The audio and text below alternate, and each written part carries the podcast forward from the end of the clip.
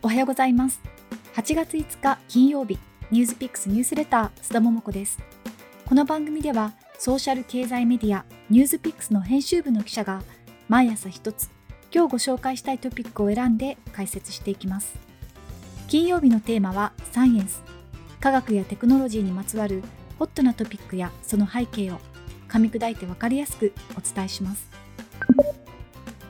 さて7月半ばに新型コロナウイルス感染症の流行の第7波の主な要因についてお話ししました。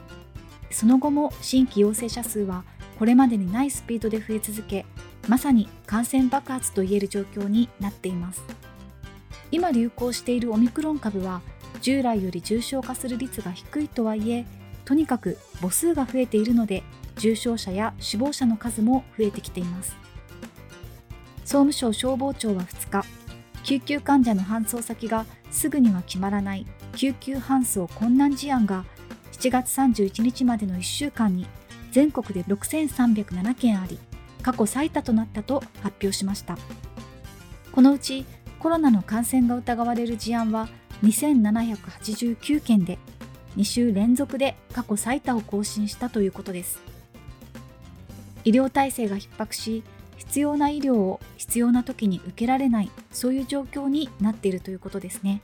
発熱外来にも患者が集中しなかなか受診できないという状況も発生しているようです。医療現場や専門家自治体の危機感はかなり強まっています。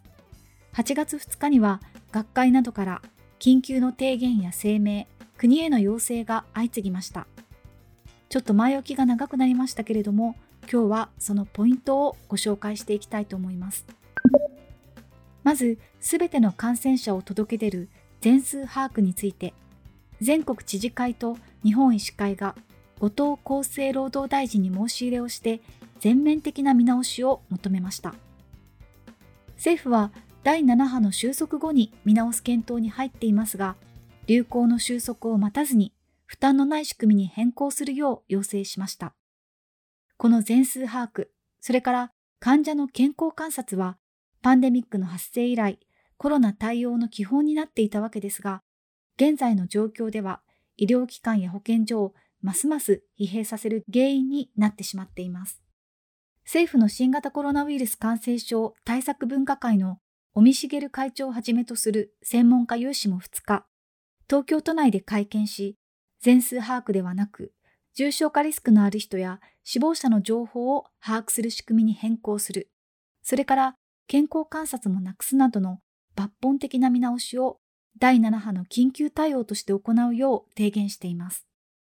検査や受診に関しても、これまではコロナかなという症状が出たら、検査と受診をするよう干渉されていたんですが、専門家有志の提言では、施設や家庭での抗原検査の活用を進め、基礎疾患がない若い人は受診は必須としないとしています。でも、もし発熱や喉の痛みなどの症状が出たら、やはり心配になりますし、どのタイミングで受診すればいいのか気になりますよね。これについては、日本感染症学会など4つの学会が出した共同声明の中で、発熱外来受診の目安が示されています。どういう目安かというと、65歳以上で妊娠していない、基礎疾患もない、飲食ができて呼吸が苦しくないなど症状が軽い。これらをすべて満たす状況であれば急いで受診する必要はありません。慌てず普通の風邪をひいた時と同じように自宅療養してくださいということですね。逆に一つでも当てはまったり、特に乳幼児の場合は顔色が悪いとか、機嫌が悪くてあやしても治らないという場合は受診が必要としています。また、大人でも顔色が明らかに悪いとか、唇が紫色になっている、あるいは少し動いただけで息苦しいといった症状の場合は、救急車を呼ぶ必要があるとしています。その理由として4学会は、オミクロン株による症状は2日から4日で軽くなり、重症化する人は数千人に1人と推定されていること、それから重症化リスクがない人が受診しても、新型コロナに特化した特別な治療をすることはないからと説明していまして、会見では限りある医療資源を有効に活用するためにも、検査を目的とした医療機関の受診は避けてくださいと呼びかけていました。こうして専門家や学会などの提言や申し入れが相次いだ背景には、やはり政府のこれまでの対応に対する苛立ちがあると言えます。これまで政府は今回の第7波では行動制限はしないという方針で抗原検査キットを無料配布したり、都道府県が発令する BA.5 対策強化宣言を新設したり、あるいは第7波収束後は感染症法上の分類を2類から5類に見直すといった対策を表明してきたわけですが、今の感染拡大のスピードにはそれでは追いつかないという強い声が現場から上がっている、そういうことだと思います。現場の悲鳴や危機感をどう受け止めるか、提言や申し入れを受けた政府のこれからの対応に注目していきたいと思います。